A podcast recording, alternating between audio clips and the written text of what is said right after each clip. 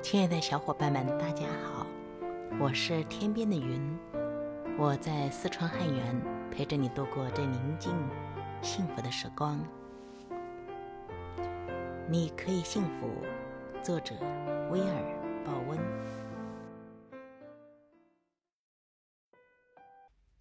第四章：习惯。幸福是个习惯，养成它。阿尔伯特·哈伯德。让幸福成为常态。快点起床！我父亲说：“我们从今天起开始跑步。”我睁开一只眼，看到我父亲站在床边，他的头发乱成一团，下巴满是胡茬，脚上穿着一双浅蓝色的新跑步鞋。我呻吟着不肯起来，翻过身背对着他。明天再说，我咕哝道：“不行。”就今天，我父亲边说边掀开被子，迅速地把它从我身上拉开。但是我很累，我求饶说：“我昨晚熬夜准备考试，我答应你，明天就开始。”不行，我父亲严厉地说：“现在就给我起来，五分钟后我在门口等你。”他出去后，我嘀咕了一些他要是听到一定会处罚我的话。我拉开柜子抽屉，看该穿什么才能阻挡十一月的寒风。我在衣橱里翻了半天，才找出一双运动袜，接着又在橱底摸索着拿运动鞋。走吧，快！我父亲不耐烦地由外面敲着我的窗户。我系好鞋带，一路抱怨，踏着重重的步子出门，穿过厨房，走过门廊，下楼梯到他所站的地方。站上起跑点，预备跑！我父亲说。于是我们俩缓缓地沿着家门口的碎石路向前跑。路虽然只有六十米，但还没跑到一半，我就已经气喘如牛。我十七岁，我父亲四十七岁，我体重超重四十五公斤，而我父亲虽然瘦，却自二十多年前由海军退伍后，依然保持着很好的身材。我们默默地跑，唯一可以听到的是费力的呼吸声，还有鞋子落在碎石路上嘎吱嘎吱的声响。很快，我就觉得好像有人拿起螺丝扎进我的大腿，我的身体不由得朝左倾。这样的疼痛让我的脚步凌乱，也让我不停地喘气。我们跑到了路的尽头，我问道：“ 好了，现在？”该往哪边？父亲在碎石路和柏油路街道的交叉口左顾右盼，我可以由他的表情知道他根本就没有下一步的计划。那是一九七六年，慢跑的狂热已经达到最高峰，我们算是后知后觉，而我也开始明白为什么慢跑被称为狂热运动。为了跑步而跑步，在我看来。根本就很疯狂。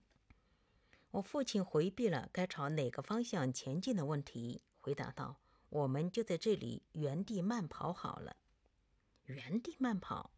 我以为有青少年能发得出来的讥讽语调问道：“要多久？”我父亲没有理会，我由他脸上的表情就知道他已经厌烦我不停的发问和桀骜不驯的态度。我们在原地慢跑了几分钟，感觉时间简直就要停止了。接着他一言不发，回头沿着碎石路朝家里跑去。我跟在后面，冷风吹得我眼睛淌下泪水，也让我的肺部发出呼哧呼哧的喘息声。一回到家，他和我两人都倒在台阶上。好了，他说：“你不觉得舒服一点了吗？”当然，我撒谎说。我们进了屋子，他为自己倒了杯咖啡，而我则回房间淋浴穿衣，准备上学。第二天一早，同样的情况再度上演，只不过角色逆转了。我站在他床边说：“爸爸，起床了，我们要去慢跑。”我太累了，他抱怨说：“我们说好的要天天运动的。”我提醒他。昨天跑步害得我的脚到现在还痛。他边说边用被子盖住头。我的脚也痛啊！我说：“快点起床了。”他不理我。爸，我尽量放着胆子大声说。没有反应。我已经穿好衣服，做好准备，却因为他不打算起床和我一起出去而生气。连续第二个早上，我重重地走过房子。这回是因为怂恿我参加这个无聊运动的人，倒比我先行放弃。我决定自己一个人跑。我站在台阶上等了几分钟，想要为自己打气。我的呼吸在清凉的空气中化为白雾。当我准备迈开步子起跑时，身后传来门砰然关上的声音。爸爸安抚道：“好了，好了，我们跑吧。”他的声音不是坚决，而是屈服。那天早上的跑步和前一天一样，我们沿着碎石路跑个几十米，然后原地跑几分钟，再掉头回家。那是我父亲最后一次和我一起跑步。第二天，我躺在床上等他来叫我，而他也等着我去叫他。我们俩都不欣赏那两次不成功的跑步，也都没有因此获益，而且我们也都不想再重复这样的过程。对于我们而言，这项运动无疾而终。然而，五年后，我再度开始慢跑。这回我养成了习惯，而且天天坚持，足足跑了二十年。习惯是很强大的水流，带着我们向前走，而我们甚至不明白它的力量或影响。你的饮食、穿着、工作、说话和放松方式都有习惯。每天早晨，你有习惯的早餐，沿着习惯的路线上班，在超市里会依旧习惯买相同的东西和相同的品牌。人类所做的事，大半都是基于习惯。要是我们能够规范习惯的力量，就能够改造人生。然而，眼前的习惯十分顽强，想改变需要很大的勇气。改变你的想法、言语和行动，可以提升幸福指数。但如果你不培养新的幸福习惯，日子一久，你就又会回落到你原先的水平。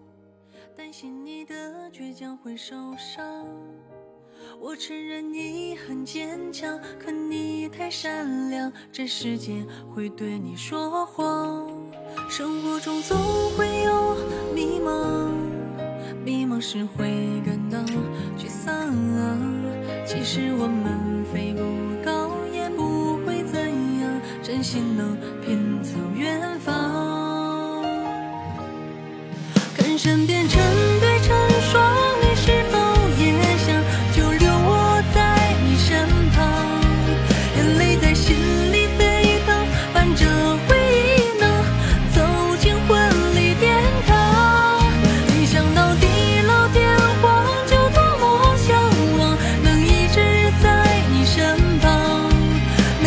你难过悲伤，就回头看看，还有我守候在你的身旁。